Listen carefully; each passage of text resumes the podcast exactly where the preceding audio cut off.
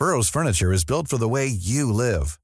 From ensuring easy assembly and disassembly to honoring highly requested new colors for their award-winning seating, they always have their customers in mind. Their modular seating is made out of durable materials to last and grow with you. And with Burrow, you always get fast, free shipping. Get up to 60% off during Burrow's Memorial Day sale at burrow.com slash ACAST. That's burrow.com slash ACAST. burrow.com slash ACAST. Hiring for your small business? If you're not looking for professionals on LinkedIn, you're looking in the wrong place. That's like looking for your car keys in a fish tank. LinkedIn helps you hire professionals you can't find anywhere else, even those who aren't actively searching for a new job but might be open to the perfect role. In a given month, over 70% of LinkedIn users don't even visit other leading job sites. So start looking in the right place. With LinkedIn, you can hire professionals like a professional. Post your free job on linkedin.com slash people today. Welcome to AI Named This Show. I'm Tasia Custode. And I'm Tristan Jutras. And we're your human hosts. And wouldn't you know, we just can't seem to stop talking about large language models or LLMs. So join us for another jam packed episode where we dig into some LLM news along with other generative AI stuff, particularly around the possible poisoning of the AI well, whether by accident or on purpose. Dun dun dun. And hello to our listeners in Singapore. Tristan, can you believe it? I love Singaporean cuisine. I want to say Vanakkam. That's, I think, how you say it in Tamil. There's like four, at least four languages that are spoken in Singapore, so I'll apologize. And English is also one. So hello. Hello. Is it Mandarin? Mandarin, a lot of large Malay, Chinese population. Mandarin, Yeah. Tamil, English. We got you covered, you guys. Hello to all of you, and thank you so much for listening. And thank you in advance, each and every one of you, no matter where you are in the world. If you could take a moment right now, you could even just pause this podcast. If you've enjoyed what you've heard so far from previous episodes, just think of one person, someone near not too far away from you that you think might enjoy what you've been hearing so far from us. Someone, a tech enthusiast that is, you know, maybe not a tech expert per se. You know, we're not PhDs here, we're not computer science majors, but we are definitely tech enthusiasts. We've been in tech media for a long time, and we would love it and really appreciate it if you could spread the word. That's how podcasts spread. They don't go viral on their own. It's not like YouTube. Just think of one friend you think that might appreciate this. Thank you. However, you say that in one of those four other four languages. And before we jump into all things LLM and generative AI, Tristan, we've got a wee bit of follow up to take care of from the past few weeks, really. So, we have talked a little bit before about Google's SGE, their search generative experience. And now it appears that Google is just so pleased with themselves that they are going to start filling their SGE with ads. We knew it was coming, and here it comes. And this isn't what we meant by poisoning the well necessarily, but it just so happens that this is kind of poisoning the happy AI well in, in, in a sense. But we're going to get into some other stories more deliberately about that in a bit. This is just kind of sullying the well. Well, and enjoy it while you can because ads are coming, as we expected. So, on Google's latest earnings call, CEO Sundar Pichai said that the company would be experimenting with new formats native to the way SGE works. So, this could look something like a sponsored link above the new SGE kind of like search bar experience there, or I should say summary experience. These sponsor links could also be found when users ask a follow up question as well. So it might be like, say, like a sponsored link to a backpack if you're like, okay, well, which backpack is best for travel? Things like that. So the important thing to know right now is that SGE, as you know, is still in the opt in phase. You still don't have it in Canada yet, correct? Correct. Right. Not so that we're bitter.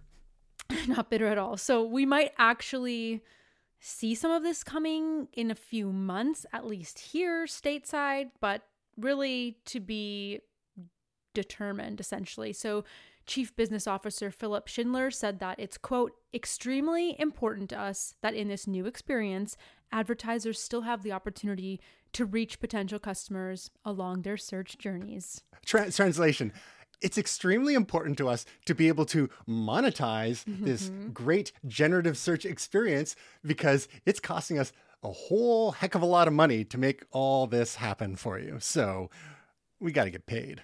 Big time. And their search is not floundering and they're not going to let it. I mean, they've been really vocal about this is going to be the new way we search. This is just going to be how Google search works now. So put all your chips in because it's happening, whether you like it or not. I mean, we got used to ads anyway on what I call now like Yeah. traditional search. We got used to sponsored content. So we'll just have to see what it actually looks like. And as soon as I have my hot little hands on it, I'll let you know. And I don't think most of us would begrudge Google or Bing or any of the other players in the generative search uh, market to monetize.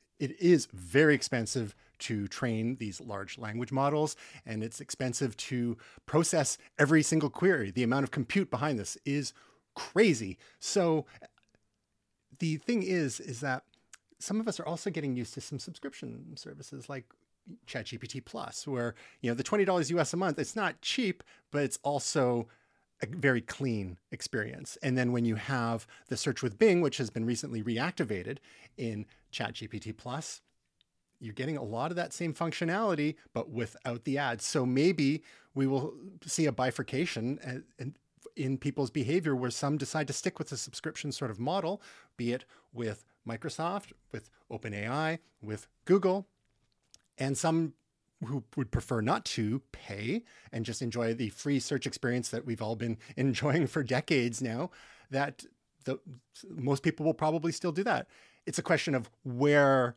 are they going to make more money? Because we've seen in other areas like with netflix has been experimenting with advertising in some of their tiers and they are finding that it's actually more profitable to be selling ads. And others have found this publications and whatnot like subscribers are great but if you've got valuable content the advertisers will and valuable audience the advertisers will pay dearly to get themselves in front of that audience. So six months ago it was red alert at google and it's amazing how quickly they've responded to this whole situation getting bard you know out the door publicly at least in the us and some other places and adapting their whole search experience. We've and we, with with a little bit of controversy because we spoke about previously, if it may end up being uh, resulting in less traffic for the websites that have all this valuable content, especially if Google and others are simply summarizing it and recapitulating it in in a way for people to consume without having to visit those sites. So, still navigating these waters, but they got to get paid along the way. Well, it's interesting because there was that whole report about it was red alert for Google after ChatGPT launched, but uh, according to Google, there was no red alert, and they've not just been working on Bard, they have also been working on Google Gemini. Dun, it's, dun, it's evil twin. It's evil twin. No, it's better twin? Question mark. So here's the lowdown, Tristan. Gemini is a set of large language models that leverage training techniques taken from AlphaGo, which include reinforcement learning and tree search, which has the potential to maybe unseat ChatGPT as the most dominant generative AI solution so far in our existence. Before I get too excited, in case you're wondering what the heck AlphaGo is, it's an AI system that learned how to master that ancient Chinese game of Go, which, by the way, is infinitely harder than chess. So it's like a game of strategy and creativity and ingenuity. And AlphaGo managed to not only master the game, but it also defeated the Go world champ. so, this, in a nutshell, is what Gemini is learning from, if you will. So, here's what we know about Gemini right now. And I will say it's not much, so don't get too excited. It was anticipated to be to be released this fall, but I don't know if you checked the calendar, Tristan, but here we are at the end of October of 2023, and It's so far, so far nothing. So we don't really know too much about its capabilities, though we can assume multimodal functionalities and advanced learning techniques. And we've already, you know, already what we're being told is that Gemini will combine some of the strengths of AlphaGo like those types of systems with the language capabilities of these large models that we've come to know and love. Now, here's where it gets interesting. Android police reported that an anonymous source involved with the product said that Gemini will be able to generate text, contextual images, and will be trained on sources such as YouTube video transcripts. So we're going to have to kind of wait and see here if Gemini will actually, first of all, launch, second of all, dethrone ChatGPT. It's really hard, I feel like, to get people, once people get used to that first out of the gate thing, whatever it may be, it's really hard to then come in with something else and say, here's another option, learn how to use this. So learn this system now. So time will tell if Google, Google can deliver with Gemini. I'm I'm excited for this little tease, but you know, I tend to get really hyped about stuff and then sometimes it does or does not happen. So I'm pumped. I hope it's a thing. I'm really excited to have like a real head to head battle. But I do think sometimes about even Uber and Lyft. Uber was first to the game, and sometimes being first, I mean, I solely use Lyft. I'm a nonconformist. What can I say? but I like their branding, I like their style better. But little mustaches on the cars. They they used to do that. It was so cute. Um, but you know, the point being, sometimes being first is all you have to be. You don't necessarily have to be best. You have to be first to the game. So that's kind of what'll be interesting to see if Gemini can really hit this out of the park. And it's really interesting that we've really not heard much about it. They've been really secretive about it. And the talk has all been about ChatGPT, and then Google's offering was always just Bard. Mm-hmm. So, ah, we'll see. I'm kind of excited. And you, you mentioned something interesting the whole idea of first mover advantage. And a lot of that depends on timing, how ready the marketplace is for it.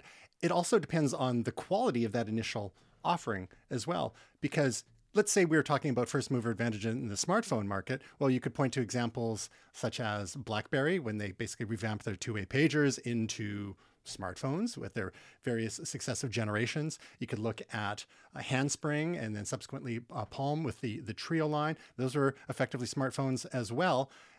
And they were somewhat capable. They, they, they had the spark of the idea. There's even back in the late 90s, you had things like the uh, Nokia communicator as well that combined lots of functions all into one device.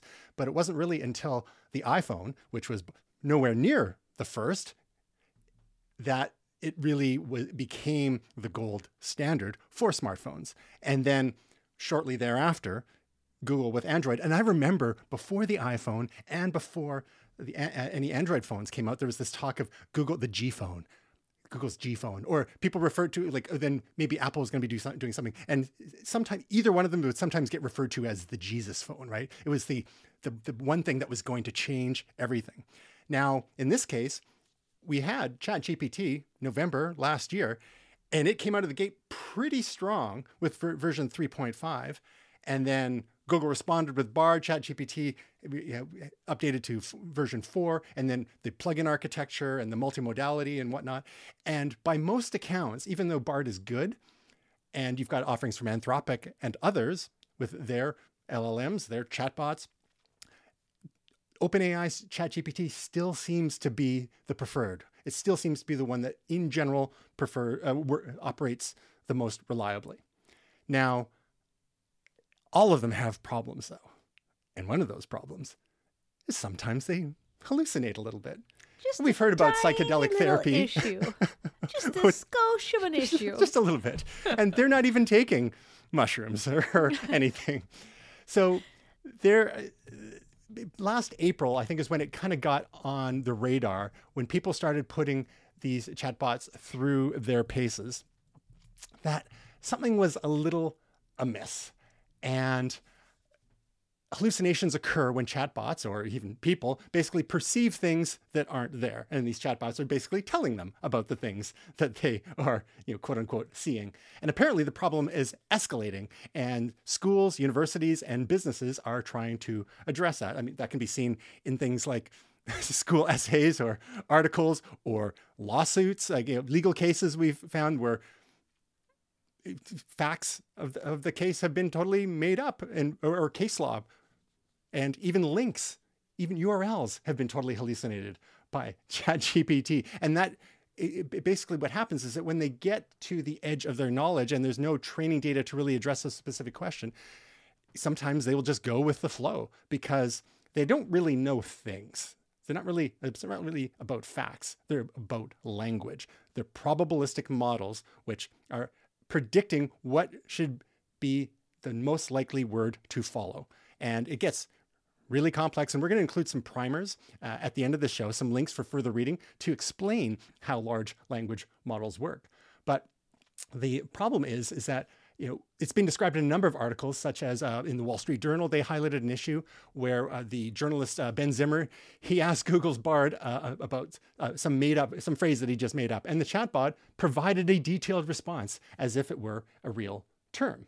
Um, Sundar Pichai has acknowledged the issue of AI hallucination in an interview on 60 Minutes. And so this is something that they're aware of. Um, but these, you know, these human sounding responses we're getting from these chatbots, part of the problem with it is they just, they seem so confident. You know, we, when we're having these chat conversations with people, and I think there's a little phenomenon that we're used to texting our friends. If you think about it, whether it's on, you know, via SMS or messages or you know, in corporate environment, like on Slack or Teams or something like that, you know, WhatsApp. And so now we're kind of texting or messaging with these chatbots. And I think there's a little bit of extra confidence that we're putting in them because we're kind of used to that paradigm already. We, we, are used to not having to see people's faces uh, or hear their voices, hear, you know, see their body language, even though all those the lack of all those things can cause misunderstanding so the kind of misunderstanding that happens here is like oh well you know you're what you think is an expert is not actually an expert so of course this is especially concerning when it comes to things like incorrect medical advice legal advice and so on because the increase of harm is greater and greater.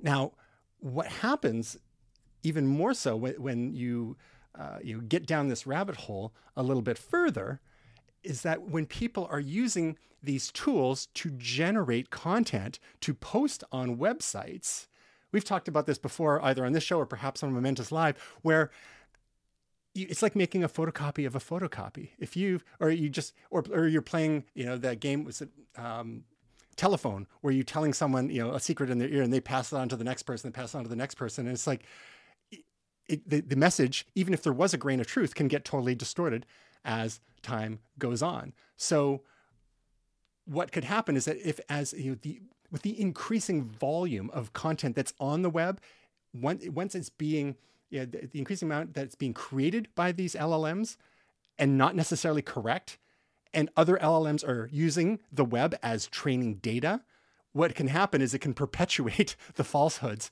at, at infinitum. So, and this, has happened in you know more and more where there's like Bing's uh, search engine has provided false information about Claude Shannon, who is a brilliant mathematician and engineer known for his work on information theory. Bing incorrectly stated that Shannon had written a 1948 research paper called A Short History of Searching.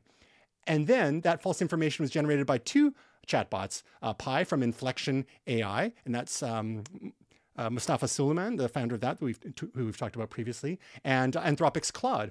And these were, uh, you know, so this stuff is kind of showing up in other places. You, know, you make you know some bad information somewhere, it's going to show up other places as well. So I don't know how we get around this issue unless we are uh, insisting that AI generated or AI assisted content is very clearly tagged kind of like we talked about previously with uh, Adobe coming up with a logo for AI generated artwork, having that little CR logo. Oh, is there going to be some way for us to tag AI generated content so that we don't just end up in a world where we have no idea what's real anymore because the training data has been poisoned? It has to be tagged in a way that then the chatbots can also understand the tag to not use that as part of their training data. we're going to get really convoluted. and, and, I'm not sure what you know how how we get around this. And I'm sure minds far greater than ours are working on this problem. Or maybe when there's data that's generated after a certain date, then they treat it more skeptically and look for uh, you know, you know, more corroboration. We actually talked about in the you know, pre, our last episode about some of the tactics that are being used, and we can link to that again too for people who want to look into it. So that is part of the solution. There is finding corroborating evidence to claims that are made online um, by content that may have been generated by these these LLMs. Now the thing is, is that if there's so many instances because it's kind of you know the genie has gotten out of the bottle, so to speak, to reuse one of our show titles, the you know maybe the corroborations will be incorrect as well. So there is, I think, a lot of work to be done given our information landscape is already so sullied as it is with misinformation and disinformation. So some of it's just erroneous, some of it is deliberate. And watch this space.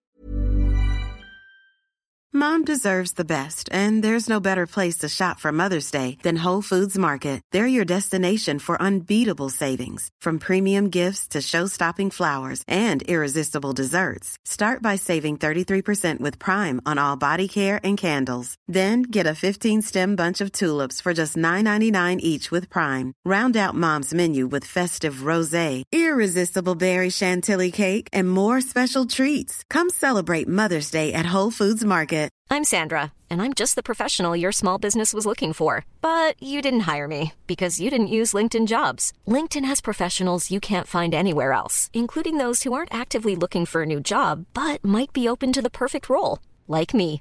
In a given month, over 70% of LinkedIn users don't visit other leading job sites. So if you're not looking on LinkedIn, you'll miss out on great candidates like Sandra. Start hiring professionals like a professional. Post your free job on linkedin.com slash people today. So um, when it comes to the imagery side of things, uh, Tasia OpenAI is, is working on uh, a tool to help us find false images. Yeah, we may have to wait a bit longer for our chatbots, but when it comes to images, OpenAI is on it. So the company has said that they're developing a technology to identify whether an image is created by DALL-E 3. The tool they're saying is almost 99% reliable, which is pretty good. So obviously, like as we know, all these advancements in AI generated imagery, it's really heightened concerns about the spread of disinformation and deep fakes too, not just in images but also videos. So tools like DALL-E 3 which is available to ChatGPT Plus users. Things like Midjourney, Stable Diffusion, Adobe Firefly, Shutterstock's AI image generator. Gosh, there's even free chat bots like Bing, Image Creator, Google's SGE. So all of these are or soon will be capable of creating really convincing photorealistic images. So a lot of times, you know, like companies that are offer these tools, they're trying to safeguard against this really harmful behavior. We talked a little bit in a past episodes about how they're talking about adding watermarks or blocking users from creating images with famous people or images that have identifiable personal information and the like. And I mean, we talked, gosh, remind me not to episodes, take selfies with my social insurance card anymore. Right.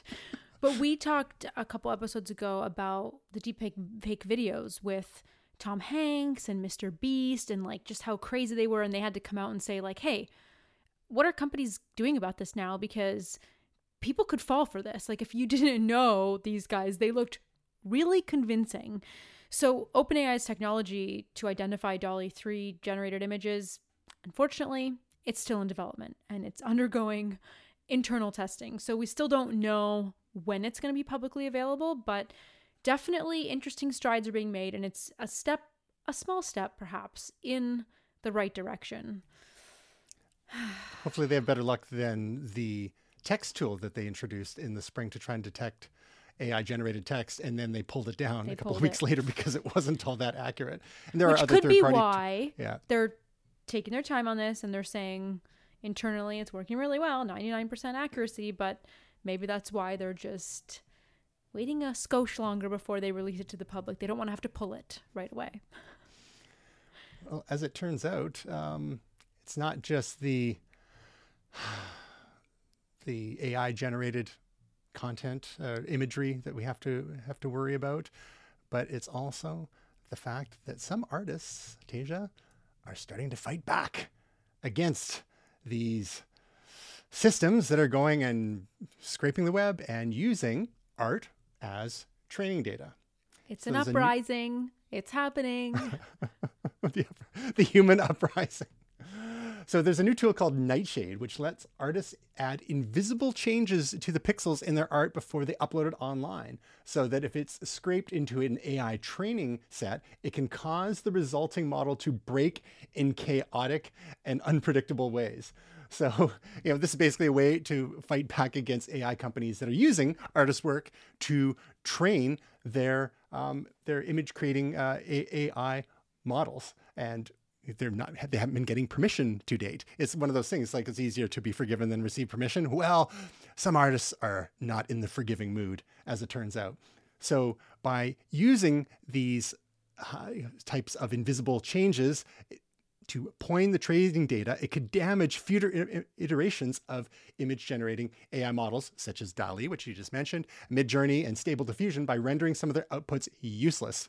Dogs become cats, cars become cows, and so on and so forth. Um, so this comes as uh, companies like OpenAI, Meta, Google, and Stability AI are facing a slew of lawsuits from artists who claim that their copyrighted material and personal information was scraped without consent or compensation. Okay, so just to play devil's ad- advocate for a moment, do people mind it so much when their stuff is uh, scraped without their consent to be included in search results? Right? There was no consent there. And I think, as we may have discussed in the past, this isn't there. I mean, there, there's yet to be demonstrated any actual copyright infringement here because these models aren't actually copying the information. They're ingesting, they're creating hashes from it, they're, they're learning from it, just like we learn from these things. However, it's on an industrial scale with commercial interest. But they're basically learning styles and sometimes replicating those styles. This is uncharted territory. Now, some of the courts have already uh, said that whatever you create with these AI models can't be copyrightable. And I think the the other shoe is yet to drop there because some people are because the copyright only applies to art uh, works with human involvement. Some people are arguing, well, the prompt engineering is the human im- Yeah, that's my involvement, argument. right? Because you're So- still the creative mind behind it.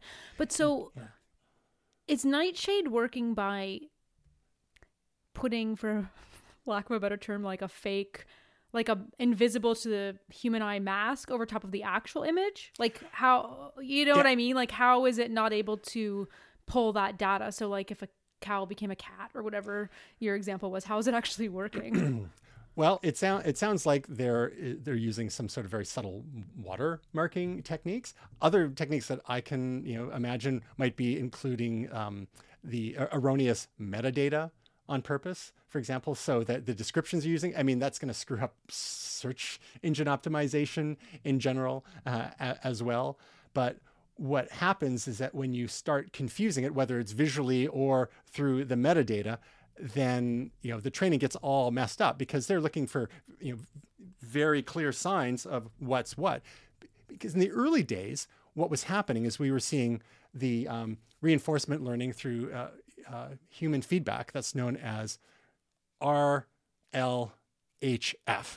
So even before that, people would go and manually tag images if there's no metadata uh, originally, and then people would start giving feedback when a um, when either a, a, you know, large language model or an Im- image generation model would create these works, and people would say, "Yeah, that's good. No, that's not good." And then you can get into g- generative uh, adversarial networks, we like GAN, which we saw uh, in the early days of some of these image generation platforms. Like, Early, early days, like a year ago, maybe, and where the computer systems would basically tell each other whether they thought the the work was, uh, you know, legitimately looked like a cat or an av- uh, you know, a chair that looked like an avocado or whatever the various examples that we've seen over the last couple of years. So there are various levels of training. So if now the the well gets poisoned, you're kind of if there's anyone start wanting to set up a new system, there or you know or they, they could have to go back and you know to, to square one rather than take advantage of a lot of the advancements that have already been made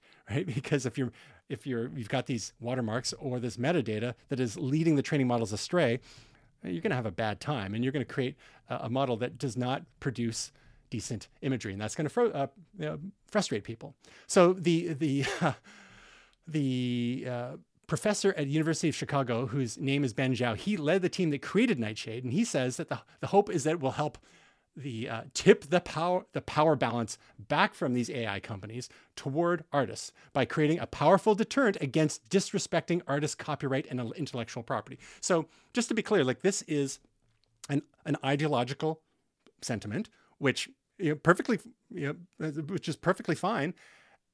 The the risk, I suppose, is when you're not included in these things, then are you risking slightly less relevance? I mean, you may be protecting yourself in some way. I mean, you go back to a, a generation ago, and I know some people who are photographers that didn't want to put their art online because they were afraid of it getting ripped off which is definitely a legitimate concern. And there's ways to protect yourself against that by using, say, lower resolution imagery, doing some watermarking and whatnot. We still see the same kind of problem today with uh, print on demand services. You get a cool t shirt design, and next thing you know, it's on Redbubble and all these other places. People are just simply ripping off the, these designs. So I get it that people want to protect their work, but the kind of this is not straight copying and pasting, this is training. So if we, you know, if you don't want computers to learn, are you saying that you don't want your style to influence other human beings either? Is this are computers, these large language models, being discriminated against? Tasia, I thought this was 2023. Well, from what I what I'm understanding is because it's training it, so uh, theoretically, the more people that opt into this, because I think it's opt in right now, then the more powerful it would become essentially because it's learning more of that training data to like mask these photos, however they're masking these images. It's kind of wild. But then I wonder what happens if that gets like large scale out into the wrong hands and then every people are just screwing up all our training data. yeah. So the, the, the other half of this equation is a, is a tool called glaze, which allows the artists themselves to do the masking of their own style to prevent it from being scraped by these AI companies. So it works similar to Nightshade and it changes the pixels in subtle ways that are invisible to the human eye, but can manipulate the machine learning models to intercept the image, eh, or sorry, to interpret the image as something different from what it actually shows. So this team that's working on these two tools, they aim to integrate them, and then artists can choose whether or not they actually want to use the tool. So it is totally opt in, but the more they use it, the more poisoned the well is going to get, especially for those looking to train new models. So any new co- stuff that's already been trained on, uh, that's it's kind of the, the ship has sailed on that. But when new works, so this is a sort of thing that may benefit new artists, people generating new art, new works, um, but it could also prevent some exposure as well. Like again, back to that original uh, point that I had is that if you want to, you know, hide from the bots, whether they be search engines or training bots, maybe you get a little bit of ex- uh, less exposure in a way. And so that's and as an artist, like I get it. You want you you you feel very precious about your creative works. They have you know your blood, sweat, and tears have been poured into them. So having that option, having clear labeling, which we've talked about here in the past as well, I think is good. And then people can make informed choices. I still think there's enough original work out there in the world. So even if a, a large number of artists choose to opt out, we'll still have some good data. But, but by poisoning the well deliberately, it actually kind of ruins it for everyone, even the ones who are okay with having their stuff in there. If you get, get what I'm saying? So this might not necessarily be the best tactic. I think rather than this well poisoning approach, perhaps just more uh, of a, a, clear universal labeling sort of approach. Um, just for those who are interested, like the what, what's being exploited here is a security vulnerability in some generative AI models that. Um, that, that's what Nightshade is, is tuning in on. So again, if those models get tweaked a little bit, it might plug up that hole, and they you know, the models may become a bit more impervious to these kinds of shenanigans. I feel like every we should day, we need to do a supercut of all the sighs all the we've sighs that I do because it's just so overwhelming. Why did we have this idea to do a full podcast about AI? It is so overwhelming. So much. So much changing every day. We don't know what the right answer is, and that's the most frustrating part. Speaking of sighs, if there's any Star Wars nerds out there, there's a supercut floating around online from the recent TV series uh, Ahsoka, which is just all sighs, various characters sighing throughout. I believe it's eight episodes. It's it's tremendous. So, yeah, is the is the whale going to get poisoned? Are these efforts going to gain traction? That whether you know, so the to poison the well deliberately, as we've discussed, to poison the well inadvertently by the, you know the the photocopy of the photocopy of the photocopy of incorrect information populating websites out there, and or you know our nice generative search experiences being poisoned by the addition of ads, which I think that's the one that's most likely to happen because again the bill's got to get paid. If any of you are have nice interested, if any of you are interested in learning more about LLMs, large language models, you know, we, we keep things at a fairly high level here, but you can go down the rabbit hole. If you're interested in learning how these things actually work, it's actually quite fascinating. And we we'll have links in the show notes for uh, th- three different articles for you one from Ars Technica, one from the Financial Times, and one from Stephen Wolfram of Wolfram Alpha.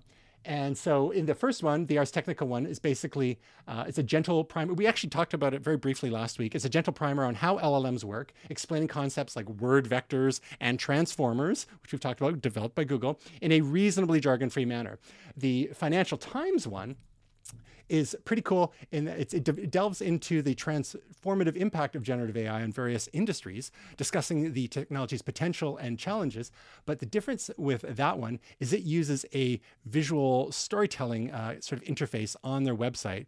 And you scroll along, and then it shows you how these how the transformer model works how the llms work with probabilities and everything to figure out the meanings of words and how words um, go together in the training data as we've discussed but also when it comes to formulating responses to the queries we give the large language models once they've been trained super cool stuff and then lastly stephen wolfram who is a, a, a legend in his in his own right.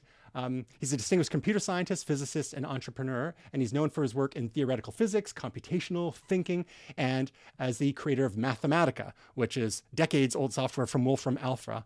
Wolfram Alpha, and uh, he also developed the Wolfram language. He offers an in-depth exploration of ChatGPT, which is kind of a proxy for you know, when we say ChatGPT, we're kind of referring to most of the large language models that are out there, including you know, you know, Google Bard and um, you know Meta's Llama, right? and like uh, Anthropic's Kleenex. Claude. Yeah, exactly. When we say Kleenex, we're meaning Yeah. tissue. Exactly. And I like to say Chatty G, you know, to pretend I'm, I'm Aussie or something like that, right? So he provides insights into its inner workings and why it performs so well into generating uh, meaningful uh, text, in, in generating meaning, meaningful text. So, yeah, if you want a deeper dive on those, that then uh, we have time for on this, because some people accuse us of going along a little long as it is. Others seem to enjoy it, but we're going to split the difference in this episode and, um, you know, sign off. We're keeping it tight and right today, people. so, with that, thank you so much for tuning in to another episode of AI Name This Show. And Tristan, this was episode 10. Oh, was it? Yes. Oh, wow. I Are we think. going to call it God, I hope? I'm counting right. Yes, this is episode X. And you know what? Even though we're in the double digits now, we're still new and we do really appreciate your feedback. So you can email us at feedback at ainamedthisshow.com. Of course, you can find us anywhere you get your podcast, so be sure to give us a follow and a share. Please leave us a five star review over on Apple Podcasts. We're also on all the socials. We're at AI Named This Show. We're on Facebook, Instagram, YouTube, X, though I'm still calling it Twitter. hey, for episode X, maybe you should finally relent should and start calling it X. This is episode X on X. Thank you so much for joining us. AI and goodbye.